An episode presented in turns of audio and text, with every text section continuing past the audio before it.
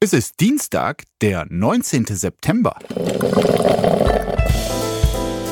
Apokalypse und Filterkaffee. Die frisch gebrühten Schlagzeilen des Tages mit Markus Feldenkirchen und Jasmin Embarek. Einen wunderschönen guten Morgen, herzlich willkommen zu Apokalypse und Filterkaffee, dem Nachrichtenmüsli am Dienstag und auch heute gibt es wieder eine Menge, das wirklich nur darauf wartet, von uns besprochen und seziert zu werden. Und guten Morgen, Jasmin. Guten Morgen, Markus. Ich freue mich wahnsinnig, dir Hallo sagen zu können. Ja, da freue ich mich auch. Wir beginnen heute mit einer Suchmeldung. Die US-Armee vermisst einen Kampfjet und bittet um Hinweise. Äh, ja, also äh, vermisst wird ein Kampfjet, eine F-35-Maschine. Der aktuell teuerste und modernste Kampfjet der Welt ist am Sonntagnachmittag über North Carolina in ein, so heißt es, Missgeschick verwickelt worden, was auch immer das ist. Der Pilot, der den Jet steuerte, hat sich dann per Schleudersitz aus der Maschine gerettet. Leider fehlt seither jede Spur von der Maschine. Mit etwas Glück kommen jetzt die Ukrainer doch noch an moderne westliche Kampfjets, je nachdem, wo das Ding runterkommt. Der Stützpunkt der US-Armee in Charleston schreibt jedenfalls, ich zitiere, wenn Sie irgendwelche Informationen haben, die unseren Suchtrupps helfen könnten, die F-35 zu lokalisieren, bitte melden Sie sich telefonisch beim Luftwaffenstützpunkt. Ja, sollte euch, äh, liebe Hörerinnen und Hörer, was aufgefallen sein am Himmel, schickt uns einfach gerne vertraulich per Schleudersitz ähm, die Infos. Wir leiten das dann gerne an unsere amerikanischen Freunde weiter. Sowas kann man sich nicht ausdenken. EU-Visa gegen Schmiergeld. Polens Regierung unter Druck, so steht es bei NTV. Vier Wochen vor der Parlamentswahl in Polen bringt ein Skandal um die Vergabe von Arbeitsvisa in Asien und Afrika die Regierungspartei PiS in Bedrängnis. Denn Berichten zufolge könnte Polen in den vergangenen Jahren gegen Schmiergeldzahlungen illegal bis zu 600.000 Arbeitsvisa an Migranten, vor allem aus Afghanistan, Syrien und Afrika erteilt haben. Mit den Visa können die Migranten nur nach Polen einreisen, doch innerhalb des Schengen-Raums werden wegen der fehlenden Kontrollen an den Binnengrenzen auch nach Deutschland und in andere Länder weitergereist. Schon seit einiger Zeit berichten die Bundespolizei, dass die Zahl illegal eingereister Migranten im Grenzgebiet auffallend hoch sei. Ja, und äh, jetzt könnte man zumindest eine Erklärung haben. Diese polnische Regierungspartei, die Nationalisten und konservativen PiS, die äh, verhindern ja wirklich jeden sag mal, irgendwie nach Solidarität klingenden Migrationsstil innerhalb der Europäischen Partei. Und jetzt sind da ähm, offenbar Visa verteilt worden gegen Schmiergeldzahlungen. Ähm, das stinkt doch wirklich zum Himmel. Ja, also das ist jetzt vielleicht dreimal um die Ecke gedacht oder auch ganz logisch, aber ich dachte so, äh, ist das irgendwie auch ein Mittel, um ähm, noch mehr das Gefühl äh, zu erzeugen, wie schlimm äh, diese in Anführungszeichen illegalen Migranten sind? Das wäre besonders perfide. Man kassiert und dann äh, profitiert man noch Stimmung, von den, ja. Das war jetzt mein erster Impuls, weil ich so dachte, okay, gerade weil sie ja die Debatte in Polen darum, dass es ja besonders muslimische Männer nicht sein sollen, äh, etc. Und dann sind es aber genau diese Gruppierungen. Das finde ich, ich finde das sehr perfide, hat einen sehr komischen Beigeschmack, wenn ich ehrlich bin. Ja, also laut diesen Berichten ähm, haben da Behörden einen kriminellen Handel äh, mit diesen Visa betrieben in den benannten ähm, Konsulaten. Der Chef der PiS-Partei, Jaroslav Kaczynski, der wehrt sich natürlich und sagt, also es habe sich da lediglich um eine, zitiere, dumme und wahrscheinlich kriminelle Idee einiger Leute gehandelt, von denen die allermeisten nichts mit dem Regierungsapparat zu tun haben. Das ist jetzt die Verteidigungslinie und der Außenminister sagte auch, also ich fühle mich nicht mitschuldig, ich denke nicht daran zurück zurückzutreten. Und es gibt keine Visa-Affäre. Jetzt ist, wenn sich die Zahlen bestätigen und das Ganze, äh, die Zahl von 600.000, das da kann man nicht von zufälligen Einzelfällen reden, da muss es irgendeine Organisation dahinter gegeben haben. Ja, vor allen Dingen bei der, bei der Menge, ne? Also ähm, Donald Tusk hat angegeben, dass innerhalb von 30 Monaten 250.000 polnische Arbeitsvisa ausgestellt worden sein. Das wäre bei uns ja schon allein eine Der so wahnsinnig Oppositionsführer, ja. äh, große Zahl. Das wirkt schon einfach sehr, sehr kontrolliert. Der Skandal, heißt es hier im Bericht weiter, könnte für Polen einen enormen Vertrauensverlust in der EU bedeuten. Surprise. Ja, denn die polnische Regierung hatte sich bisher stets gegen die Aufnahme insbesondere muslimischer Migranten aus anderen europäischen Ländern ausgesprochen. Für die Regierungspartei kann der Skandal aber auch bei den in vier Wochen anstehenden Wahlen gefährlich werden. Ja. Wenn man deiner Theorie folgt, ähm, haben sie allerdings vielleicht eher zu einer Stimmungslage beigetragen, wo dann die Polinnen und Polen bei der Wahl sagen sollen, wenn das Kalkül stimmt, nee, wir äh, wählen hier weiter unsere nationalistischen Hardliner, die so tun, als äh, würden sie uns die Migranten, Zitat, vom Hals halten. Ja, vor allem, also ich bin jetzt in meinem Kopf die ganze Zeit weiter und denk so, äh, ich bin gespannt, was innerhalb der nächsten vier Wochen der nächste Take ist, den sie dazu machen. Nachher hat es noch irgendwas mit der EU zu tun oder die Leute, dann finden sie einzelne Leute, die anscheinend geschmiert wurden und dann machen sie irgendeine Verbindung dazu, äh, was die Interessen von anderen sein können. Ich sehe schon eine ganz schlimme Debatte kommen, aber ich habe das Gefühl, es ist für sie per se nicht krass von Nachteil. Also es wäre mein erster Impuls, aber lass mich aufhören zu spinnen. Wir machen jetzt wieder was Sinnvolles. Gucken mal, wer da spricht.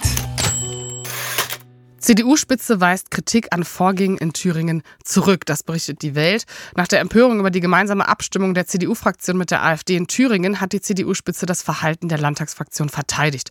Wir dürfen uns nicht abhängig machen von anderen, wenn es um unsere Überzeugungen geht und um unsere Initiativen, erklärte Carsten Lindemann, CDU-Generalsekretär am Montag, nach einem Treffen der Spitzengremien der Partei. Bei der Abstimmung sei es vor allem um eine Entlastung von Familien gegangen. Vorab habe es zudem keine Gespräche und keine Absprachen zwischen der CDU und der AfD gegeben. Karin Prien, Bildungsministerin der CDU in Schleswig-Holstein, forderte außerdem von der SPD, sich selbst Gedanken zu machen, wie sie den Erfolg der AfD aufhalten könnte. Ich finde es schon bemerkenswert, dass hier der Eindruck erweckt wird, es sei allein die Aufgabe der CDU, hierfür Sorge zu tragen, dass dieser Spuk irgendwann mal ein Ende nimmt. Also das Thema ist ja jetzt, äh, das ist ja kein neues. Ich will dich jetzt auch nicht fragen, was du von der Situation in Thüringen hältst. Glaubst du, dass die CDU mit diesen Antworten die richtige Antwort findet auf diese Debatte? Ganz ehrlich, auch wenn es äh, vielleicht äh, für große Teile auf, von links Twitter unpopulär ist, ich äh, finde nicht, dass die CDU hier alles falsch gemacht hat und die Drastik, mit der sie zum Teil beschimpft wird, das Vokabular, was dafür benutzt wird, halte ich für wirklich maßlos und überzogen.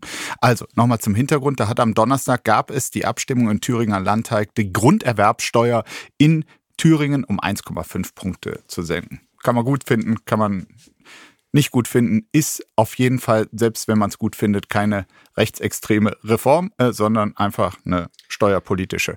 So, dann haben wir in Thüringen die Sondersituation, dass es eine Minderheitregierung gibt, die einfach ähm, qua nicht vorhandener Mehrheit keine Mehrheit hat. Die CDU hat diese Reform offenbar auch der regierenden äh, Regierungskoalition vorgeschlagen. Sie haben es nicht gewollt. Sie behaupten, es habe auch keine Absprache mit der AfD gegeben. Haben Sie in Kauf genommen, dass die zustimmen und es eventuell sogar gewollt? Ja.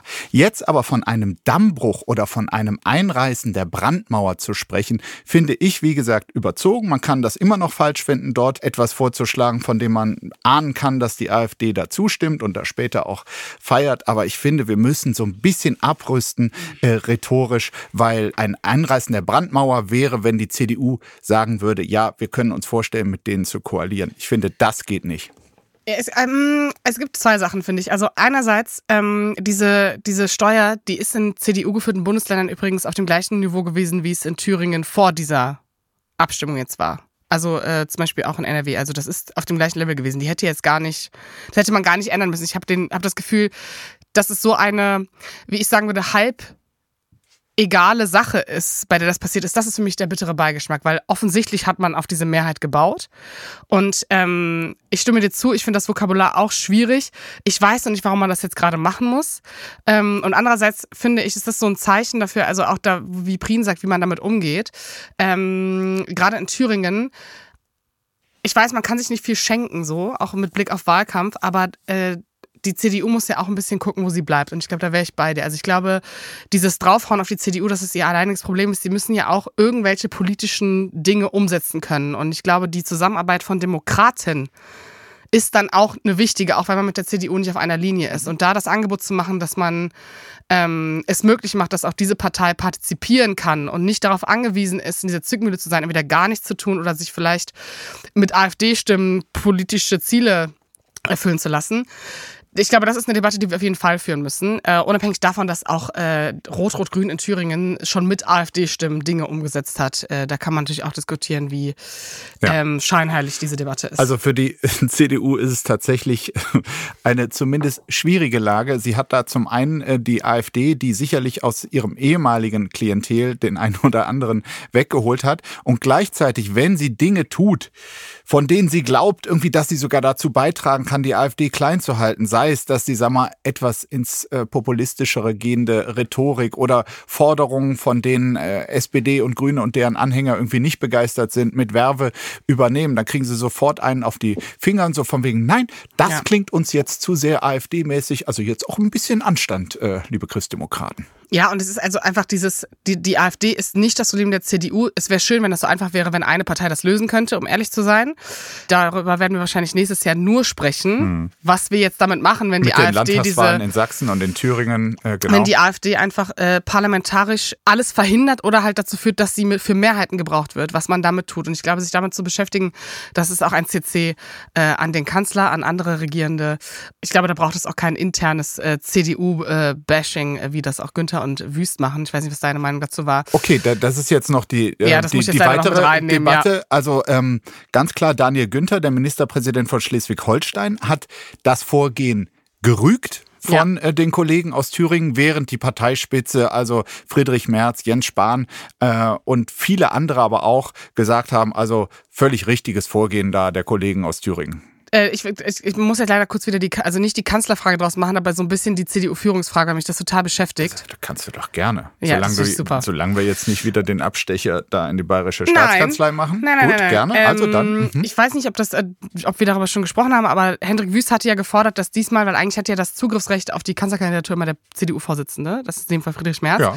gefordert, dass es diesmal die Länder entscheiden, mitentscheiden sollen, wer der Kanzlerkandidat wird. Und ich finde dieses langsame Positionieren von Wüst so als dass man das Gefühl hat, okay, da kommt jetzt vielleicht zwischendurch was, ähm, finde ich in dem Ganzen sehr interessant. Und ich glaube auch, dass da, also Daniel Günther ist ja eh so ein freier Vogel. Also der macht ja eh, was der möchte. Und das ist ja auch so ein kleiner Merkel-Jünger, der. Ähm, ja, kann bei sich, gerade wenn es um die AfD geht, darauf verweisen, dass die AfD bei ihm, glaube ich, nicht in den Landtag gekommen ist. Ne? Sowohl Jamaika als Schwarz-Grün, also dass er all diese Dinge mehr oder weniger erfolgreich äh, mit denen regiert. Und ich sehe darin leider die ganze Zeit diese Führungsfrage, weil ich finde Friedrich Merz als Figur gerade, ich finde, das ist eine Schlüsselfrage, wenn wir davon sprechen, wie die CDU auch in Zukunft damit umgeht. Und deswegen ja. finde ich es find sehr, sehr viel aussagend, wie diese zwei Männer sich gerade positionieren. Ich würde Günther niemals als Kanzlerkandidaten sehen, aber ich finde diese, diese neue Führungsfrage, ich sehe die jetzt schon kommen und dann ja. auch passend zu den Landtagswahlen nächstes Jahr und dann haben wir wieder den großen Clash. Du siehst, ich möchte einfach, ich rede über Personalpolitik. Ich bin eigentlich völlig falsch in diesem Job.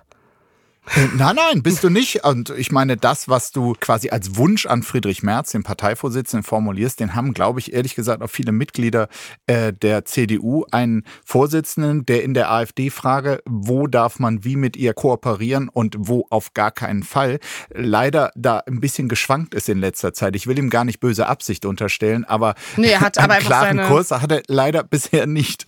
Vielleicht hat Friedrich Merz auch einfach seine, seine Verbände im Osten nicht so im Griff. Und das ist immer, finde ich, ein ganz, ganz komischer Beigeschmack. Aber ja, das ist nicht persönlich an Sie, Herr Merz. MFG. Unbegrenzte Unmöglichkeiten.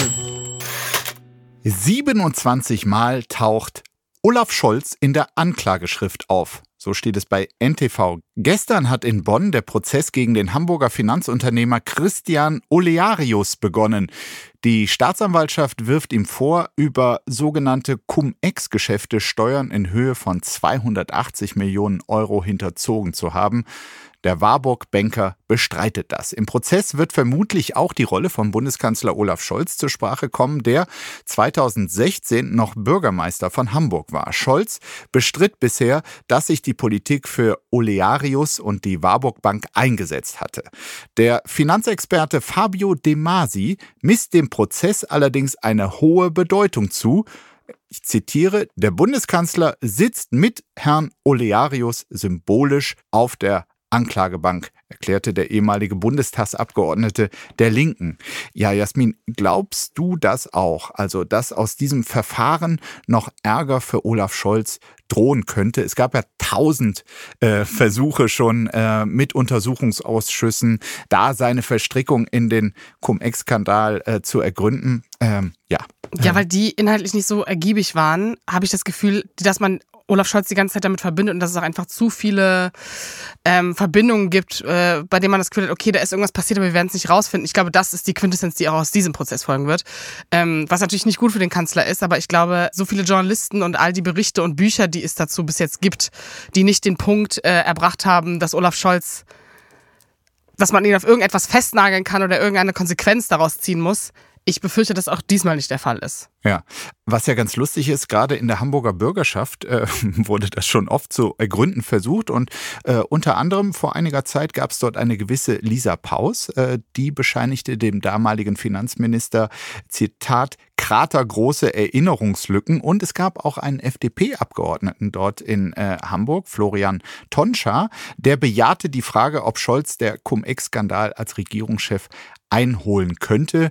Er Tonscha hielt es gar für möglich, dass äh, Christian Olearius, Mitinhaber der Privatbank, umfassend über seine Gespräche mit dem SPD-Mann aussagen werde, um dem Gefängnis zu entgehen. Ja, und das Lustige ist, äh, gewisser Herr Tonscha ist jetzt äh, parlamentarischer Staatssekretär im Bundesfinanzministerium und Lisa Paus Bundesfamilienministerin, also beide ähm, in der Regierung Olaf Scholz äh, gut untergebracht und komischerweise hört man von ihnen zum Cum-Ex-Skandal gar nichts mehr. Es gibt ja den Vergleich dieser Tage zwischen ähm, einem gewissen Hubert Aiwanger und Olaf Scholz.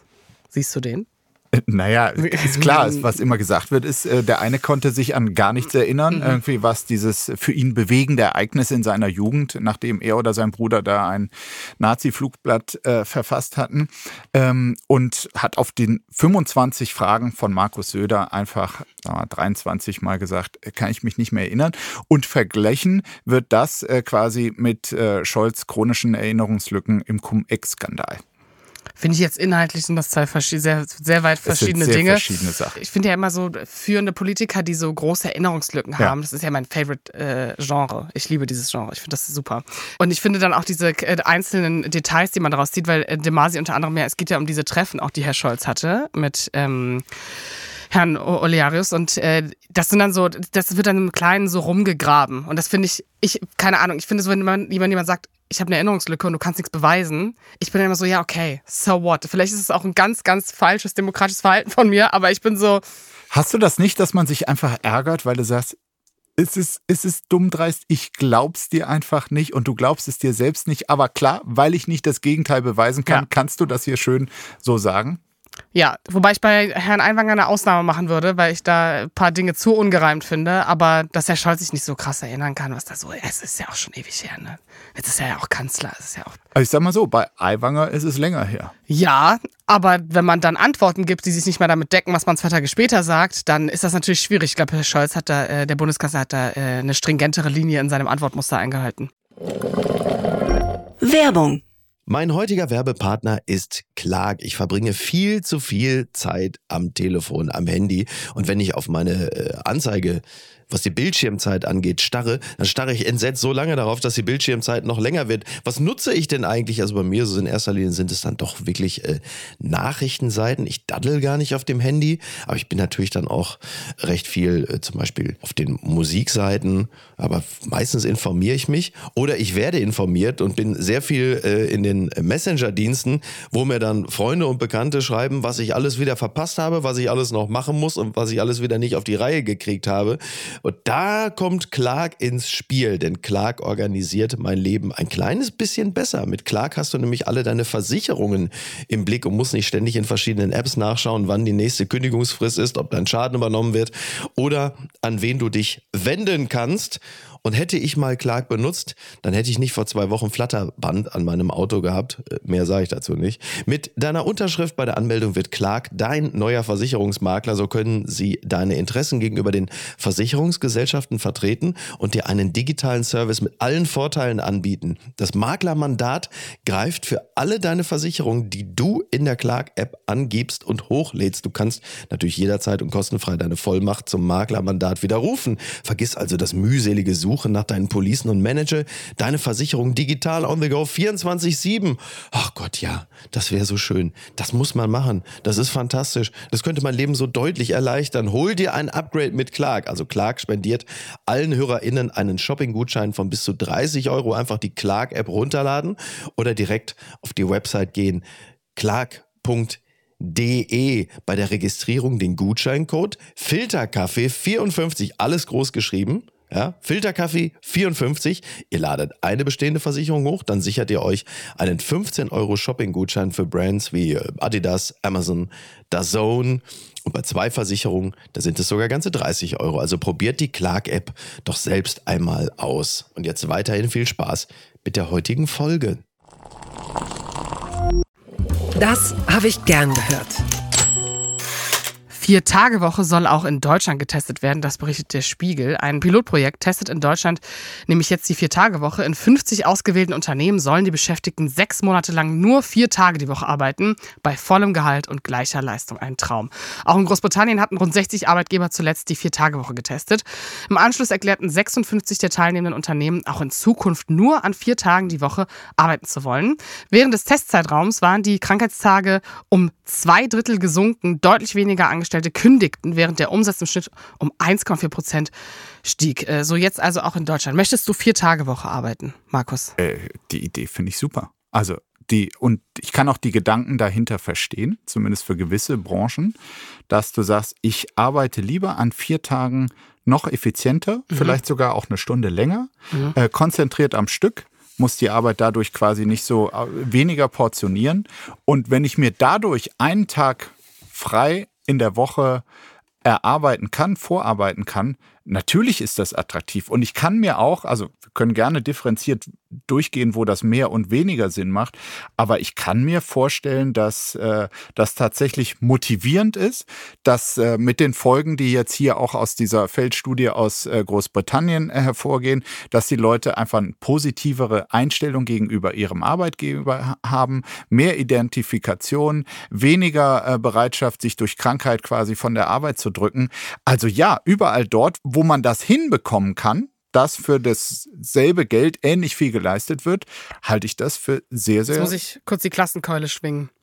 Ich finde, also ich bin da total bei dir, aber ich finde, also für welche Berufe würde das halt gelten? Irgendwie für Angestellte, für Leute Ach, wie uns. Für alle Bürojobs? Äh, ja, also, also das sind halt verschiedenste so, Art. Wenn man das auch möglich machen könnte für, was weiß ich, das ist jetzt wieder so sehr, ähm, das ist jetzt wieder sehr twitterig, aber wenn es auch für Krankenschwestern oder Krankenpfleger gelten würde oder für mhm. Lehrkräfte, für Sozialpädagogen, also wenn das auch in den Berufen, wo das Ausmaß an Erschöpfung auch dazu beiträgt, dass die Arbeitsqualität sinkt und plus das niedrige Gehalt. Dann würde ich sagen, ja, so eine kollektive Idee, die gut funktioniert. Aber wenn jetzt so, sorry, aber wenn wir jetzt so in unserer Position die Start-Upper dann so alles in vier Tage reinballern. Ich bin wirklich kein Start-Upper. Wir oder Start-Upper. okay. Ich würde dich niemals als Start-Upper bezeichnen. Gut. Dafür kannst du viel zu gute Instagram-Bilder machen. Ähm, dann ist das für mich so, ja, voll cool, aber es ist für mich ein absolutes Mittelschichts-fancy Gadget. Oh mein Gott, mein Arbeitgeber ist so looking forward und wir machen das jetzt so und so. Und ja. ich bin viel effizienter, weil ich jetzt freitags morgens mein Cortado trinke und neue Ideen für mein Unternehmen mit habe. Mit deinen ganzen Klischees äh, bringst ja. du mich jetzt natürlich dazu, irgendwas zu verteidigen, was ich eigentlich nicht verteidigen will. Es tut mir leid. Ähm, also, die Krankenschwestern ähm, äh, können wahrscheinlich nicht in dem Ausmaße davon profitieren. Da muss man, das muss man realistischerweise ja, so sagen. Ich dieses, die Krankenschwestern, du weißt, was ich meine. Also Vielleicht auch andere noch. Dann kann man sagen, weil man eine Verbesserung in der Arbeitswelt nicht für alle durchsetzen kann, soll man die Finger davon lassen. Oder aber man schaut differenziert und so ist es ja jetzt hier auch in diesem, es soll ja erstmal nur ein Test werden.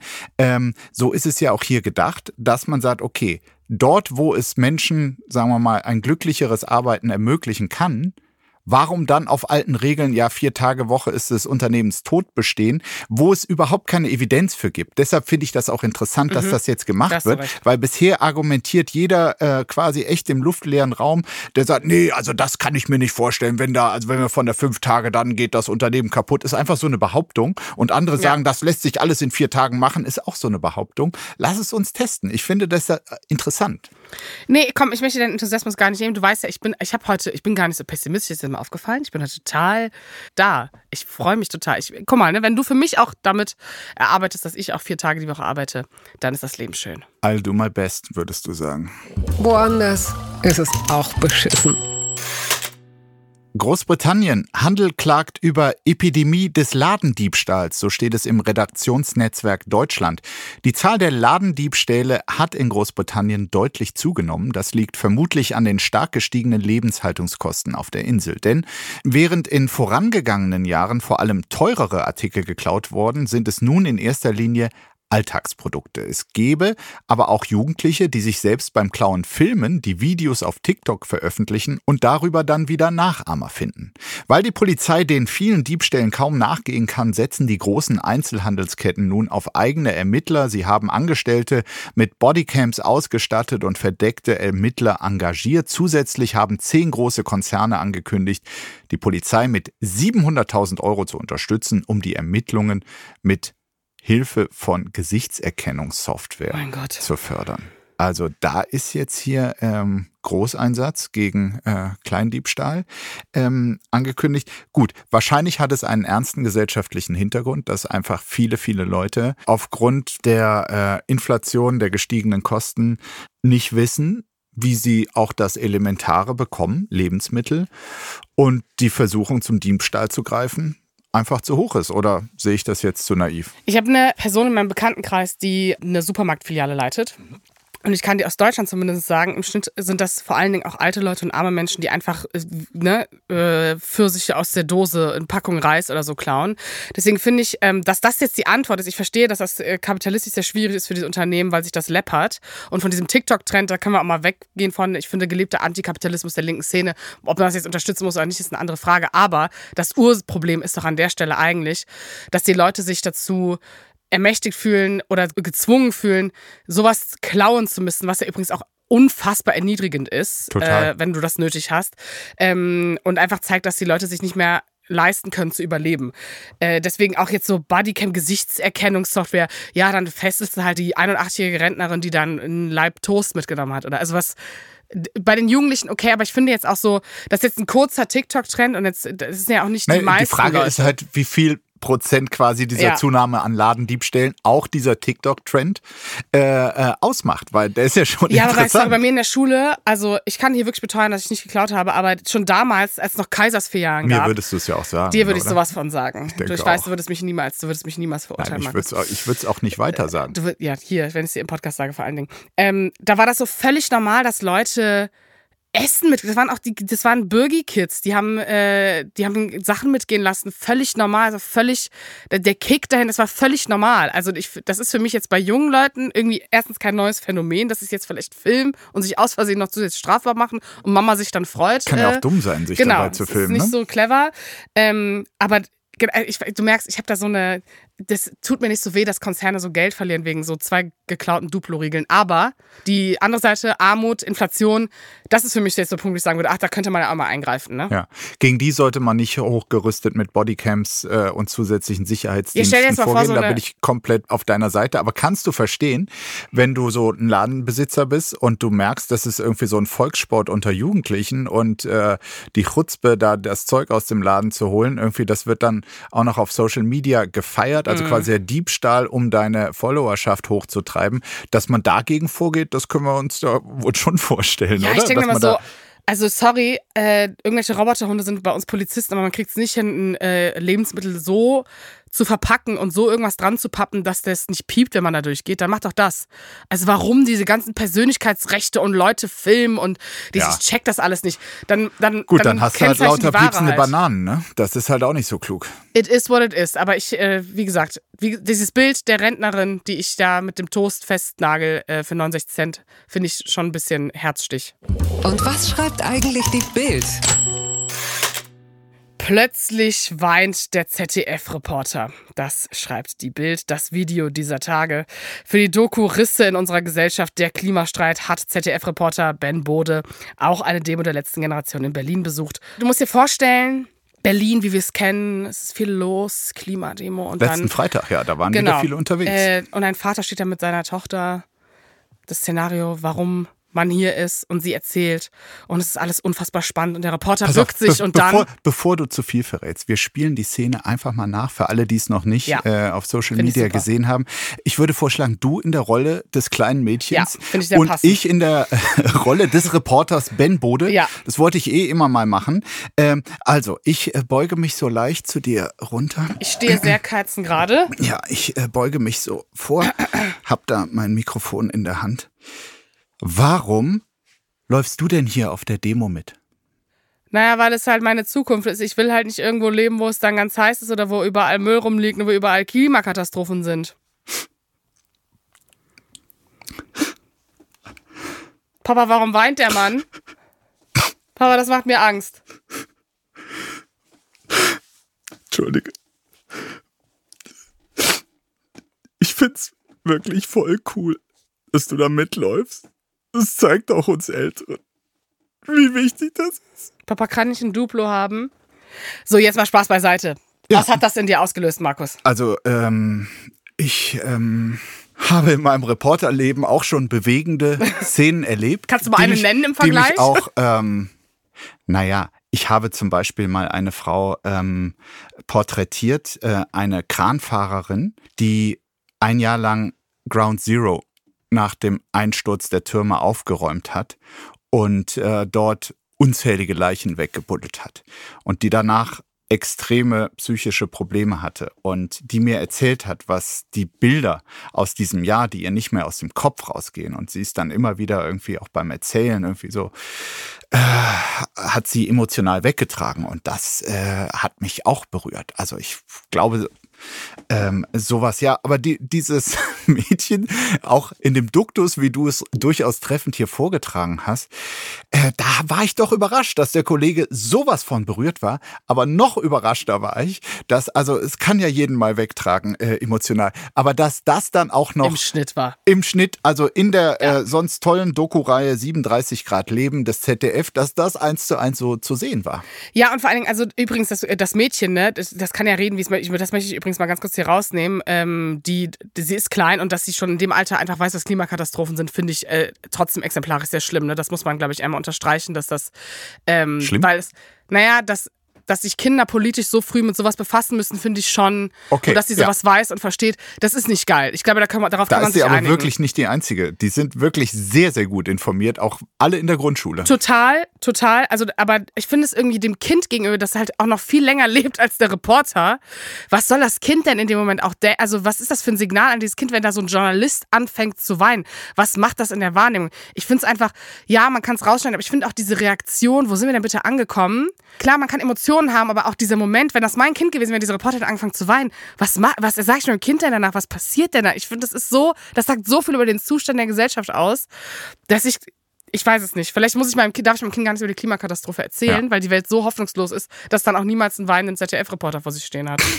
Also der äh, Reporter war auf jeden Fall auch äh, sehr, sehr viel mehr emotional berührt als das Kind selbst. Ähm, Das Kind war wirklich kurz irritiert, also verständlicherweise. Und der, der Vater, ich glaube, es war der Vater, ich bin mir nicht sicher, also eine, äh, eine Person, die mit es dem war Kind da ein war. Mann, der vom Alter her durchaus Vater sein Genau, könnte. stand so daneben und es war auch alles so starr und der hat dann so hochgeschaut zu ihm und ich war so, das ist halt so eine Situation, da darf auch ein Reporter irgendwie ein Kind nicht reinbringen. Ja, dahinter steckt natürlich auch noch die äh, uns immer wieder betreffende Frage, ähm, wie viel Distanz müssen wir zu dem, worüber wir berichten, Ja. behalten, auch wenn wir Ziele, es muss viel gegen den Klimawandel getan werden, die auch ich teile, äh, Dito, also richtig finden. Ne? Genau. I know.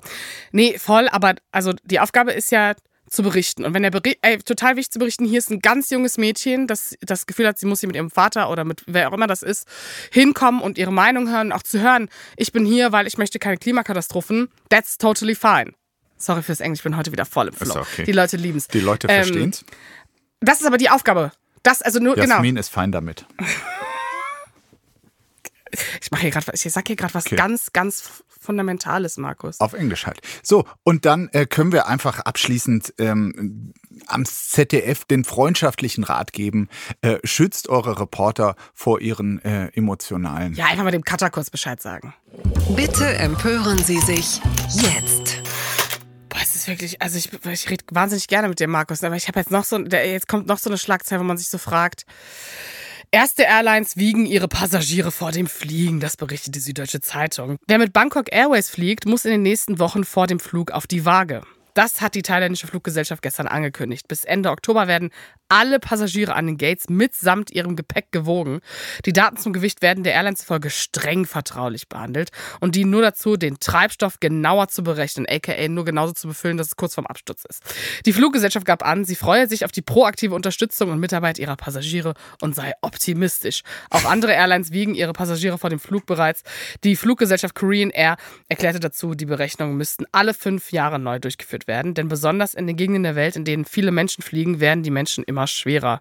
Ich stelle mir das jetzt, versuche mir das praktisch vorzustellen. Du siehst ja, dass zum Beispiel bei den ganzen Billigfliegern, die haben ja diese komischen Gestelle da aufgebaut, die genau die Umrisse haben von so einem mal vier mini Zentimeter. board äh, trolley irgendwie, dass du das da und dann hast du ja auch die Situation, ich finde es immer unfassbar, dann steht dann so eine ganz lange Schlange vor dem Check-in und du wirst dann quasi genötigt, da deine Tasche da rein zu zwängen und dann steht da so einer daneben, sagt, nee, hier ist noch ein, passt noch nicht ganz rein und dann musst du da dein Zeug da rausholen und dann sehen die Leute, was weiß ich, welche Unterwäsche du hast oder was du ansonsten so mit hast und so. Und da, das ist ja schon so die totale Ökonomisierung und auch Gängelung irgendwie des, des Menschen als Passagier, des Passagier als Menschen. So, und dann wird da künftig neben dieser Box, wo der Trolley drin ist, steht eine Waage, oben eine Digitalanzeige und die ganze äh, mit dir anstehende Schlange an Flugpassagieren kann dann sehen, Ja. äh, ja, ob du jetzt äh, 130 oder 110 oder wie viel und ob du dann auch zur Seite oder zum Nachzahlen geschickt wirst. Also das ist wirklich eine, eine Menschenfeindlichkeit, die hinter diesem Ganzen steckt. Wird es denn besser dadurch, dass man, dass, dass man mit dem Gepäck gewogen wird? Kann man sagen, ey, da habe ich Backsteine drin, Baby. Das bin gar nicht ich. Äh, solche, solche Tricks wird es äh, vermutlich dann künftig geben. Aber ich dachte, zu, ich dachte also zuerst, so. es sei ein Witz, irgendwie, dass man sagt, dass man so sagt, okay, Hm. diese ganzen Mechanismen, die es in der, ähm, in der Flugbranche in der Vergangenheit gab, wird hier jetzt einfach mal so ähm, übertrieben, dass um das Ganze zu karikieren, aber es ist wohl ernst gemeint von Bangkok Airlines. Ja, finde ich jetzt auch irgendwie nicht so überraschend. Flugscham auf einem anderen Level und es ist dann auch noch, es ist Body-Shaming, es ist super geil für Leute, die eh schon Essstörungen haben. Das ist mega diskriminierend. Und ne, mein Way to go ist ja eh immer, ich zahle einen günstigen Flug, aber ich zahle dann richtig krass fürs Gepäck, damit mich auch niemand schief anguckt und ich gehe da einfach dann durch. Dafür zahle ich gern. Ich zahle gern dafür, dass niemand meine Tasche abmisst. Vielleicht muss ich das dann in Zukunft, sollte sich Lufthansa oder Eurowings hier jemals überlegen, das auch zu tun. Dann muss ich einfach, muss ich den Dispo erhöhen. Bis es soweit ist, äh, würde ich zumindest aus Prinzip äh, Bangkok Airways meiden und äh, sowieso am heutigen Tag die Augen ganz, ganz weit offen halten. Es ist nämlich der Tag der Zivilcourage, der Menschen ermutigen soll, sich in der Öffentlichkeit gegen Beleidigung, Diskriminierung, Bedrohung, Rassismus, Kriminalität und Gewalt einzusetzen. Das ist etwas, wo man sich wünschen würde, dass es dafür nicht einen extra Tag gibt, aber da es Ja. den Nummer gibt, vielleicht gehen wir heute noch wachsamer als sonst daraus. Ja, dass es dafür einen Tag gibt, ne? das ist, glaube ich, einfach so der Reminder für die privilegierte Gesellschaft. Aber ich pöbel ja immer gern Leute an, besonders wenn sie was falsch machen. Deswegen hier der Aufruf auch an alle, die gerade zuhören. Dich zu melden? Keep on pöbeln. Ja, ihr könnt auch mich anpöbeln, gar kein Problem. MFG. Okay. Mhm. Ja, dann einen schönen Tag. Du hast so gerade Angst bekommen, Markus. Total. Ich wünsche dir einen sowas von gesegneten Tag. Ich werde dich auch nicht anpöbeln, versprochen. Tschüss. Tschüss. Apokalypse und Filterkaffee ist eine Studio Bummens Produktion mit freundlicher Unterstützung der Florida Entertainment. Redaktion Lena Schulze-Fränking. Executive Producer Tobias Baukage. Produktion Hanna Marahiel. Ton und Schnitt Lara Schneider. Neue Episoden gibt es täglich. Überall, wo es Podcasts gibt.